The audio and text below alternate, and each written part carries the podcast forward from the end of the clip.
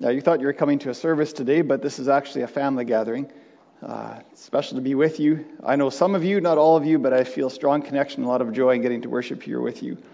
Um, it's been great to have time together in our Father's presence, worshiping Him. It was a great set of songs, just helping us declare truth today. Thanks, Rob, for the invitation. Good to be here. Um, yeah, my name is Dallas, and I work with an organization I won't mention the name of, but you can see some information at the at the back table there if you're interested. Um, and we keep seeming to overlap with Salt and Light churches. Two years ago, our international director came through and preached at the old building here of Calvary. And then I got to speak here a year ago, and lots of excuses to be in the building here, which has been great. Some good friends here in the congregation. Um, and yeah, good to be here today again. Um, and we even have Salt and Light members from the UK that are serving with our organization overseas. So, what exactly do we do? A simple way of, of saying that would be that our organization sends Canadians out to the hard places in order to bring the blessing of the kingdom of God. Today is actually the International Day of Prayer for the Persecuted Church. I'm not sure if you're aware of that, but first Sunday of November is when this takes place. And so my message title today is Joining with the Persecuted Church in Mission. Um, and I'm planning to cover four things today. We want to consider the hard places in the world. We want to look at God's Word together. We want to learn some lessons from the persecuted church. And hopefully, we can have our eyes a little more lifted up to the harvest fields. So, a question for you What was it like for you coming into church today? Maybe you were a little bit flustered, someone couldn't find their socks, or they took too long to get out of the shower. I don't know. Um, we're often a bit flustered when we get to get out to our church. But maybe you had a nice drive in, you pulled into the nice paved parking lot, walked in, greeted your friends, walked into a beautiful building here. Or maybe you're still at home. Is that the camera there? All right, yeah. So maybe you're even still in your pajamas, I don't know, but you're on a comfy couch, you got a bowl of cereal on your lap, and you're just really enjoying the service here with the sun kind of streaming in your windows. Um, the question that was at the back of your mind might have been you know, is Greg going to play my favorite worship songs this Sunday? Or is Rob going to put me to sleep? Or is he going to have good stories today? I don't know. You know, you might have had different questions in your mind. But in China, a believer might go to church at a service at like 2 a.m. under the cover of darkness. Is this all the way up? High is good. Thanks. And their question in going in might be Is this the day that I'm going to die? My grandfather died for his faith. My father died for his faith. As I attend this church service tonight under the cover of cloud and darkness, is it my turn to die tonight?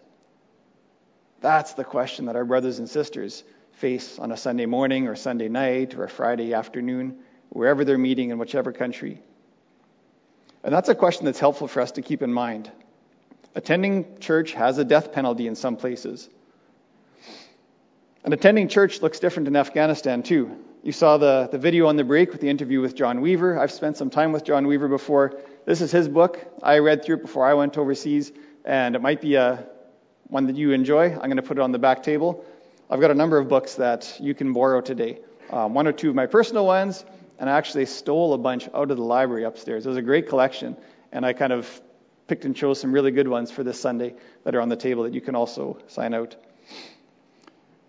So a church service in Afghanistan with full attendance might be five people. And five is actually a bit too much because you start drawing too much attention. Scattered believers might travel in from several hours away, and they'll be careful to space out their arrival times with each other. Curtains will be drawn closed, no sun streaming in. There might be nobody that has a Bible there. But there will be prayer, there will be encouragement, maybe even quietly sung worship songs. But why all the secrecy for many believers in Muslim countries? Well, it's because Muslims don't understand Christians. Either they're misinformed or Christians have misrepresented Christ. Both of these have happened to a high degree. All they might know about Christians is that we worship three gods, which is the Trinity misunderstood as polytheism, that we watch dirty movies and our wives and our daughters dress promiscuously, because this is what Hollywood announces out of Christian America. And of course, we like to send our military in to interfere in Muslim nations. And this goes all the way back to the Crusades. So I don't know about you, but if I was in those shoes, I would get my defenses up pretty high too, honestly. There's a great need today for the Muslim world to get a refreshed view of who followers of Jesus truly are. The world desperately needs the kingdom of God. We're not exporting Western culture or even religion. Jesus didn't come to start a new religion at all. Rather, we are followers of, a Savior who is born in the Middle East. He's Middle Eastern. And he is setting up a non political kingdom of righteousness and truth that brings blessing and health wherever it goes. That's the kingdom of God. Countless Muslims have been pleasantly surprised as they've stepped into friendship with genuine followers of Jesus and get their first taste of the kingdom of God. But unfortunately, 86% of Muslims have never met a follower of Jesus face to face. There's a great need today for the body of Christ to go out into the world. And not just anywhere for the sake of going to another country and calling it missions, but rather into strategic places that are hardly touched today by the blessing of the kingdom of God. And there's many of those on earth. My family had the privilege of having our home in Afghanistan for three years. If you want, you can try on a burqa at the back table there or a nice Afghan hat. See a few pictures that we have there. It was a real precious gift to work there for three years, have our three boys start their lives there. But we've been really sad this year watching the Taliban take over. Today, Afghans are desperate to leave the country. And a friend sent me a picture uh, just a couple weeks ago as Pakistan finally opened up their border, and Afghans were just crushing to exit the country, just desperate to leave. And this, of course, raises the question what kind of leadership is happening inside of Afghanistan that people would just be pressing to get out so desperately? Currently, it's the Taliban. They're an ultra conservative, Sunni, Pashtun hardline group. They are telling teenage girls to stay home from school, women to stay home from work, and men shouldn't go to the barber and trim their beards. They're also banning social media posts of the executions that are currently taking place. I just got a message again yesterday from a friend, traumatized by what he saw. And they're shrouding their actions in secrecy. The economy has crashed, there's no work. Only 5% of Afghans today report having enough food. They're starving. And the previous government was Western backed, so much better, right? Well, not really, because there is such a nice setting of the stage for the Taliban just to waltz in and smoothly take over the country without any resistance. That was so set up. And of course, that left Afghans abandoned and unprotected, while the president, according to the story, fled in a helicopter literally stuffed with cash. He drove in with a vehicle that couldn't even fit all the money they were trying to get in. That's the story. So, this catastrophic failure of both factions, hardline religious leaders, Western backed leaders, shows the failure of world systems to be able to bring lasting peace in a country. The only answer for Afghanistan is the kingdom of God. So, what does it look like when kingdom leadership comes into a country? Well, kingdom leadership provides and protects. And I'd like to look at a few verses from Isaiah 32. You can go there if you want to. Isaiah knew the difference between godly and evil government. He prophesied during the reign of at least four different kings. Three of them were good, one was evil. There's two evil ones in the northern kingdom at that time. He saw the difference of leaders opposed to God and submitted to God. And Isaiah is a good Bible prophet to look at this Sunday with the persecuted church. The Bible doesn't tell us necessarily how Isaiah died, but Hebrews 11 talks about those that were sawn in two. And the Talmud, which is like a central history book of Judaism, records that Isaiah's martyrdom was it happened when he was inside of a tree and it was sawn in two. And this was by order of evil King Manasseh. So listen to what Isaiah prophesies. We'll start in verse 1. Look, a righteous king is coming, and honest princes will rule under him. Our sovereign ruler is righteous, and these princes are submitted to him in a right relationship. This is godly government. Verse 2 Each one will be like a shelter from the wind and a refuge from the storm, like streams of water in the desert and the shadow of a great rock in a parched land. These are the two basic leadership responsibilities provide and protect. And this isn't describing the king. It says, and each one. This is referring to those, those honest princes. These, the whole expansive leadership is taking on this mandate of providing and protecting. And let, us see the result. Verses 3, I'm going to jump to verse 17 as well. Then everyone who has eyes will be able to see the truth, and everyone who has ears will be able to hear it. And this righteousness will bring peace. Yes, it will bring quietness and confidence forever. Lasting peace. Something the world cannot offer. That's been proven over and over and over. Can you imagine the impact across Afghanistan if this kind of leadership was in place? No more leaders lining their pockets with money and selling people out that they have a duty to protect, but national leaders submitted to God, honestly serving their country.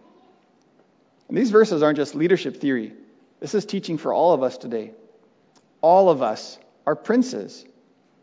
Galatians 4 says that we are each one of us here sons of God. And 2 Corinthians 6 says that all of us, as men and women, are sons and daughters of the King. The King is our own Father. And so we are all royal ambassadors on this earth here. We are called to protect and provide for others all across God's kingdom here. So don't miss this. We are all God's royal ambassadors sent by the King to announce his kingdom. So, as we consider our role as children of King on this earth, I'd like to show a video from the ministry Open Doors. You can run that. That'll help us understand the persecuted church a little bit better this morning. So, turn your attention there. Massive roots underground, trees resilient in the desert, one in eight persecuted. There's a missions leader that recently gave an interview about the Afghan church saying, Don't be sorry for believers still inside of Afghanistan. Jesus said, Daughters of Jerusalem, don't weep for me. It's a hard text to think about. But we have to take our brothers in Afghanistan deeply into this theology of the cross.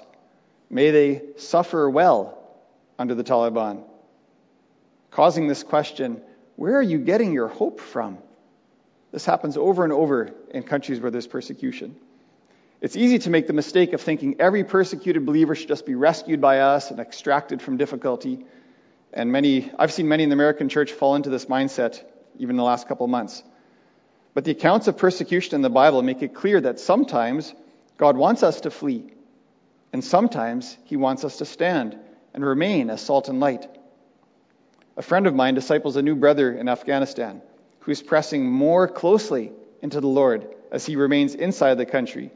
Despite all the danger from the Taliban, this Afghan brother just recently posed the question the people of my country need this message. How are we going to share it with them? Wow. It's not an easy thing. And other Afghan Christians who escaped, they will still work from the gospel from outside of their country. They're not inferior for leaving. But let's honor the pathway of remaining inside contexts of persecution for the sake of witness and pray for the believers that are called to do this as they continue witnessing to their family and friends. And the video says one thing I want to speak to how our brothers and sisters in persecuted areas are living boldly in the desert and they depend on the church, the roots of his family, for water and support. I want to just push back a little bit on that.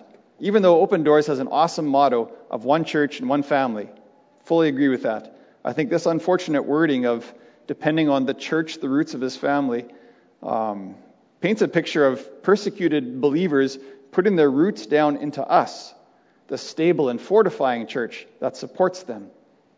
And yes, our prayers are important and helpful to them. We, we can support them. But what tree is ever rooted in itself?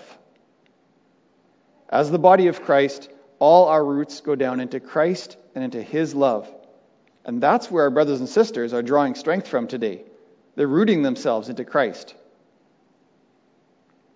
We don't want to make this mistake of seeing ourselves as being the haves and them as the have nots. We need them to inspire godliness in us and to model godliness for us. This is another learning point for us as COVID has upset our world. What happens to our walk with God when our normal church experience gets disrupted? Are our roots in the church or are they in Christ Himself? Do we rely on Sunday mornings for our spiritual input, or do we know how to feed ourselves with God's Word? It's a good thing for families and small groups to know how to worship together, care for each other, study God's Word together, and be the church together, even without the normal church infrastructure that we've come to rely on. For us, when we were overseas, we sometimes took turns preaching, acting out Bible stories with the kids, maybe a John Piper sermon, maybe a Veggie Tales DVD, but somehow we sang, we prayed, we studied God's Word together, we fellowshiped together, ate together, and this mutual encouragement kept our faith strong. Here's another learning point for us to look at from the persecuted church. Persecuted church can teach us about unity. It's so important that we don't see ourselves as separate from the persecuted church. We are all one in Christ, even if we lack persecution in North America of the level experienced in other countries. A word I sensed yesterday from God for us today is there is no divide. We are them, and they are us. If one member suffers, all suffer together. One body, not many bodies. As they are cold in prison today, hungry, lonely, missing their families, in pain from wounds inflicted on them, we help carry their pain when we remember them in prayer. Bear one another's burdens and so fulfill the law of Christ. Galatians 6. And let's not make the mistake of thinking our unity with them is in any shared experience of persecution that we have in common. I'm aware that churches and Christians are not always treated fairly here in Canada. And yes, during the pandemic, we've been inconvenienced by restrictions. But we dishonor the bloodshed by the persecuted church if we claim to be experiencing actual persecution here and hoist up that martyr's flag here in Canada. Canada is one of the most comfortable and peaceful countries in the world. And I am truly humbled and grieved when I compare two things. On one hand, North American Christian complaints of persecution and Asian Christians' prayers for their persecuted or for their persecutors. That's quite a contrast point. Yes, we experience hard things here, but may God keep us from any victim mentality and help us to lift our eyes up off ourselves. Remember the persecuted church and not just have our compassion focused on ourselves. We are not unified with them by our experience, but we are unified with them 100% by the blood of Christ. It's easy to quickly forget our basis for unity in the church. Is it our theology? Do we only unite with believers on the basis of water baptism by immersion, by how the gift of tongues is understood, or by a correct view of how church leadership should be structured? because, you know, I understand that the best, right? May these secondary issues never become barriers between us and the church. Our unity is in that we've been washed by the blood of one Savior. Or is our basis for unity our vaccination status? Do we only approve of people who either took the vaccine like we did or who did not take the vaccine like we did? When God looks at us, is our vaccination status the first thing that He sees? Of course not. I believe the decision of getting a COVID vaccine or not is an important decision, not to take lightly.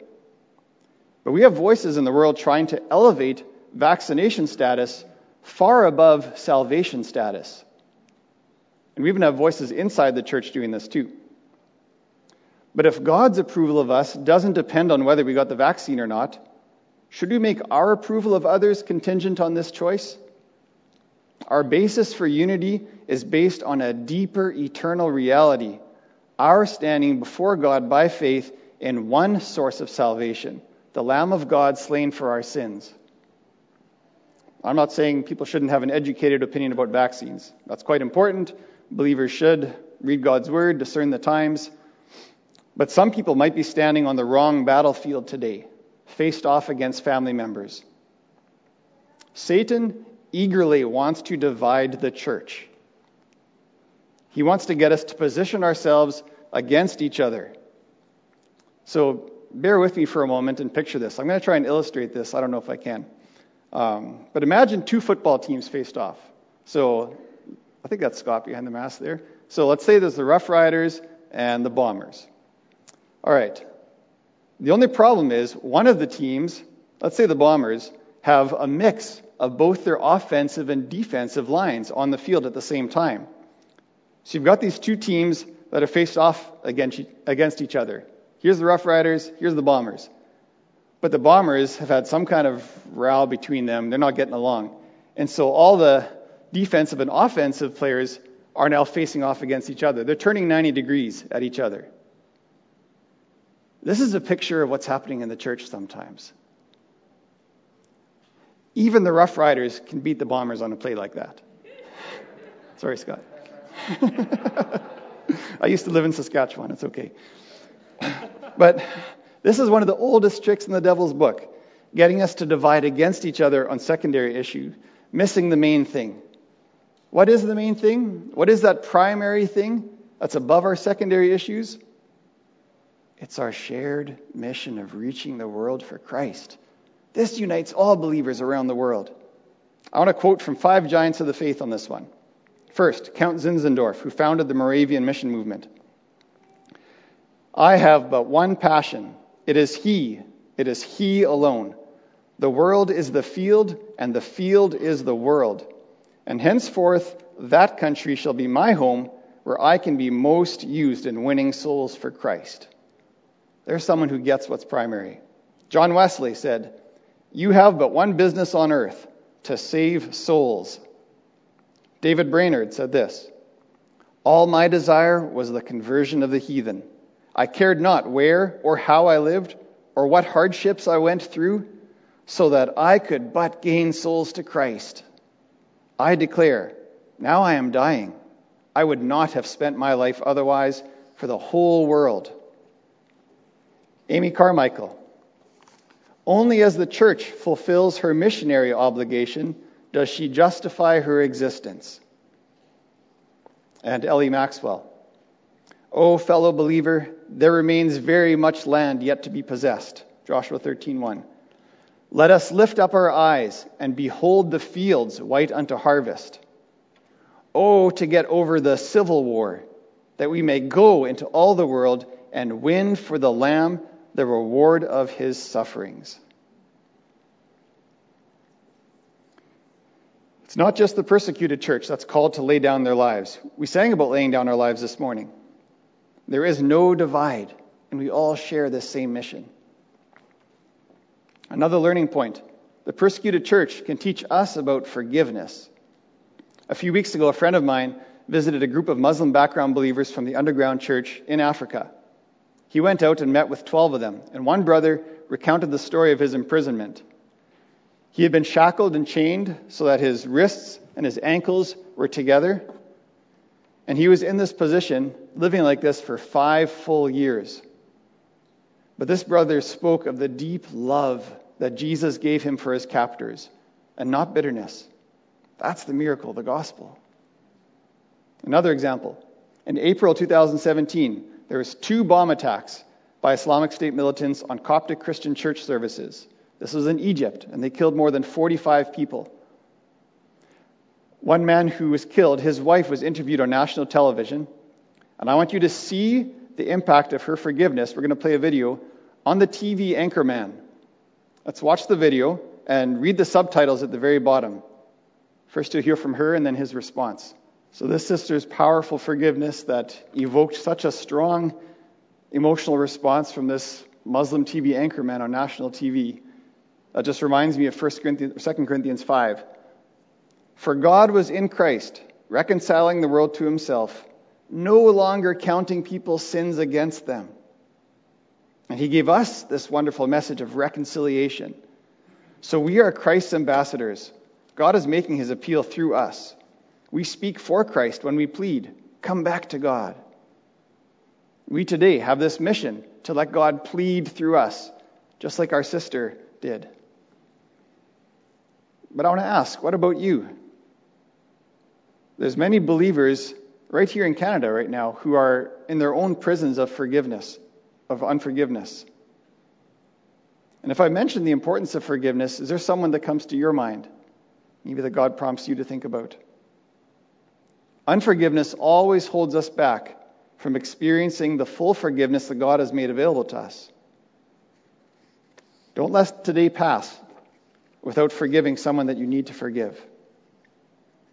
Be gentle with yourself in that. Allow God's grace to help you with forgiving. And you might be blessed by some help from a professional counselor or one of the pastors here. But let's set others free by our act of forgiving, just as we've been set free. And as we forgive others, we will increasingly experience freedom ourselves. We will be more free to walk out God's mission with bold obedience as His royal ambassadors. Now, helping others to find forgiveness too.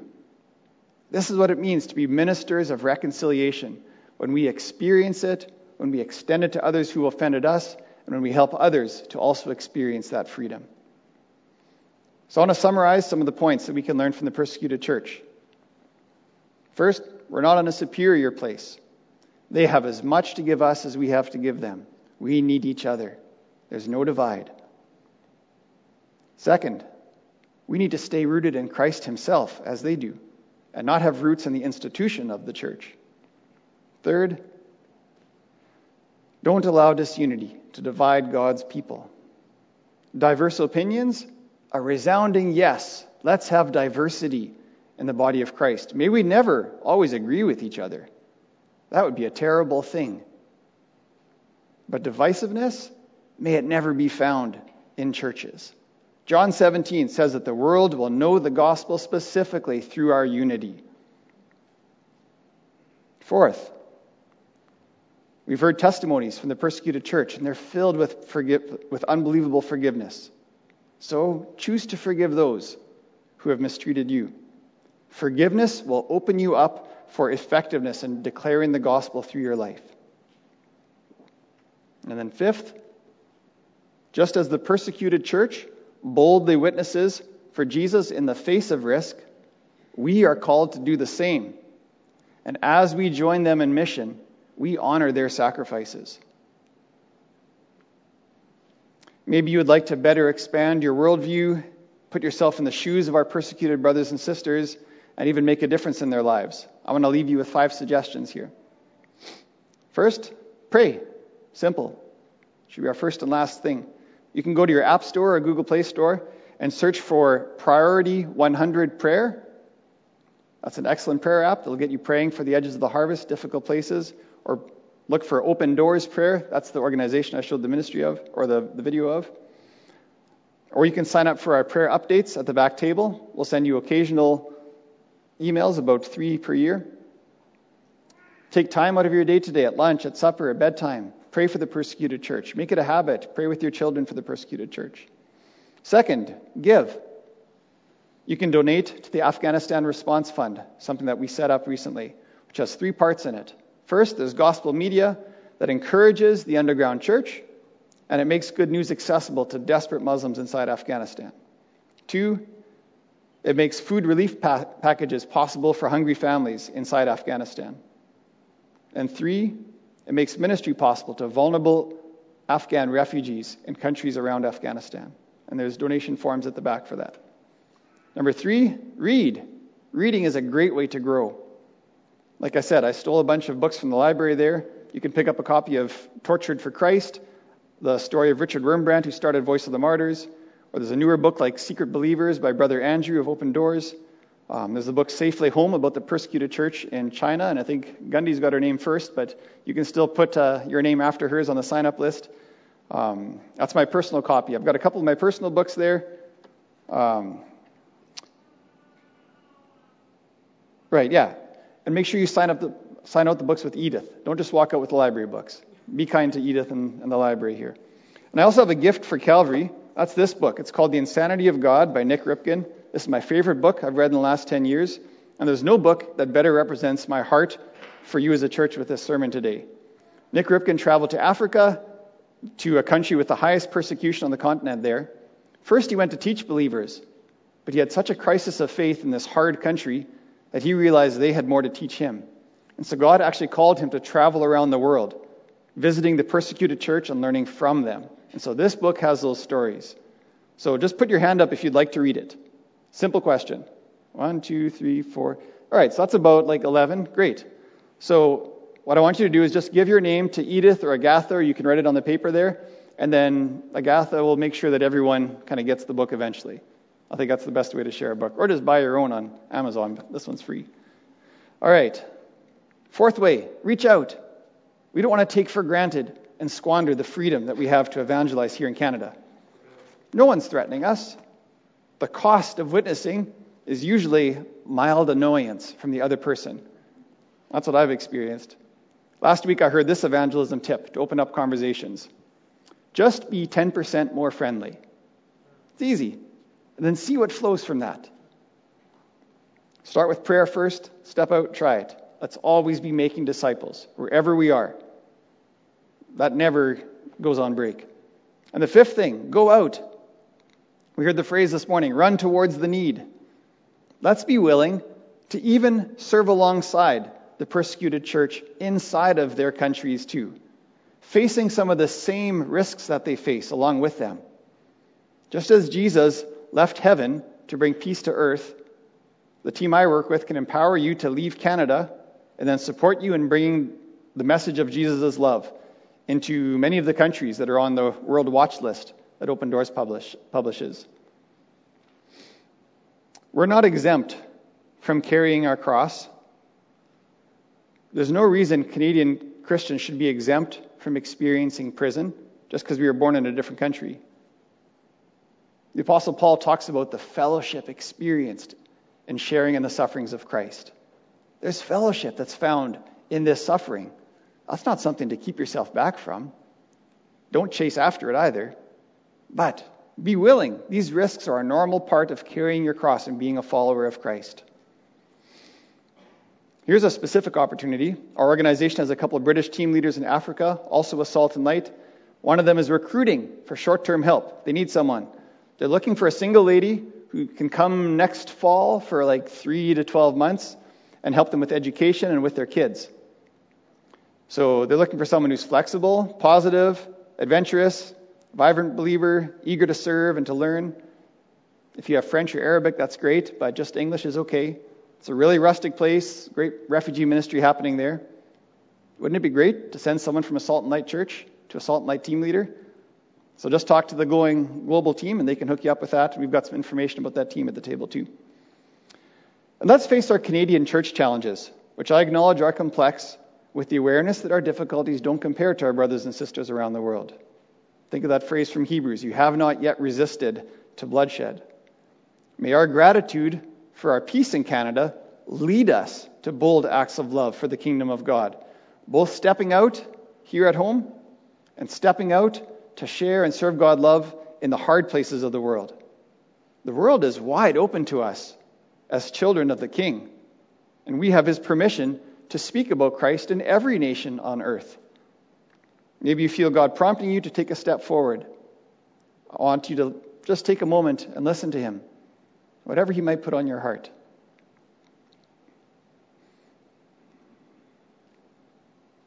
And as you want to obey God's leading in that, Tell someone about your next step that you want to take. In the pre service prayer, Michelle had a picture of a lighthouse that she shared with me. And I want to leave that with you as we finish with a quote here from Oswald Chambers from My Utmost for His Highest. If you yourself do not cut the lines that tie you to the dock, God will have to use a storm to sever them and to send you out to sea.